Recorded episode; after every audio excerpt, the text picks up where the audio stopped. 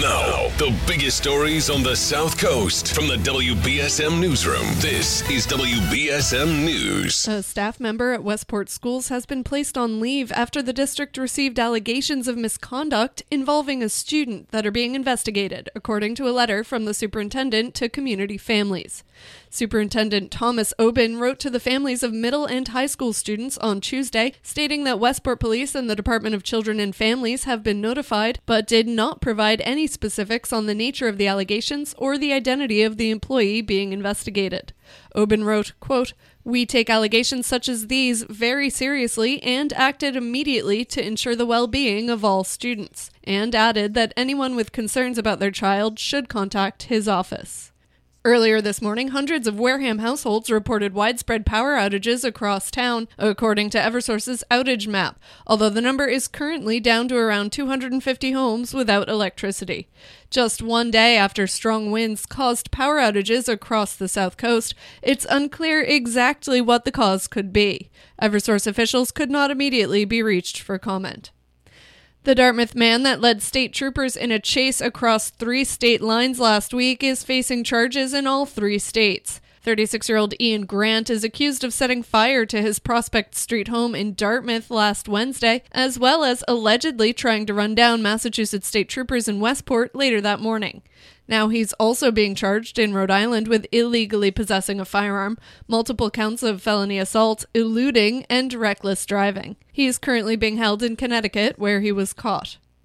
The Steamship Authority is keeping its mask mandate in place for now.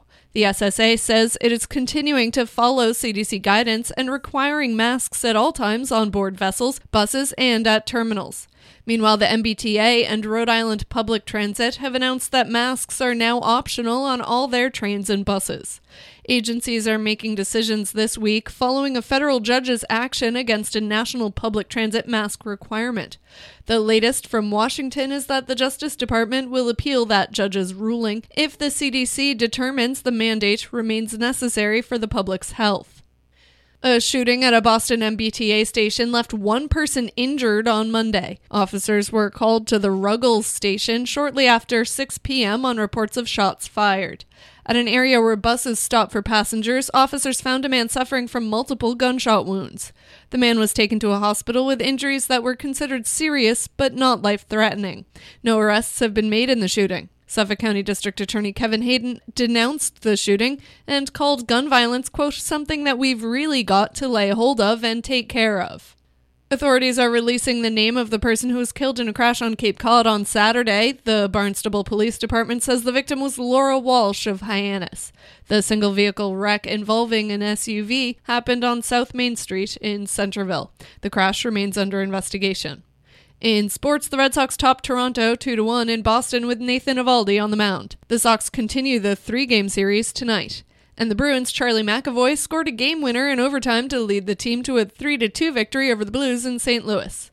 Tonight, the Celtics take on the Brooklyn Nets for Game 2 of the first round playoff series in Boston. Yesterday, the NBA announced it is fining net star and former Celtics player Kyrie Irving $50,000 for breaking the league's code of conduct after he was caught flipping the bird at Celtics fans on Sunday. Now for a look at your local forecast from ABC6. A nice bright day ahead of us. Still a bit breezy at times with temperatures topping out in the mid to upper 50s range. Some gusts out of the west around 25 to 30 miles per hour. Tonight will be clear and chilly. There's actually a frost advisory in place. Temperatures will be down into the 30s. Tomorrow we'll see sunshine to start the day. Some clouds roll in in the afternoon. Highs will be in the mid to upper 50s once again. From the ABC6 Weather Center, I'm meteorologist Chelsea Priest on New Bedford's News Talk Station 1420 WBSM. At the moment, it's 43 degrees and sunny. I'm Kate Robinson for WBSM News. Stay up to date with New Bedford's News Talk Station, 1420 WBSM, and get breaking news alerts and podcasts with the WBSM app.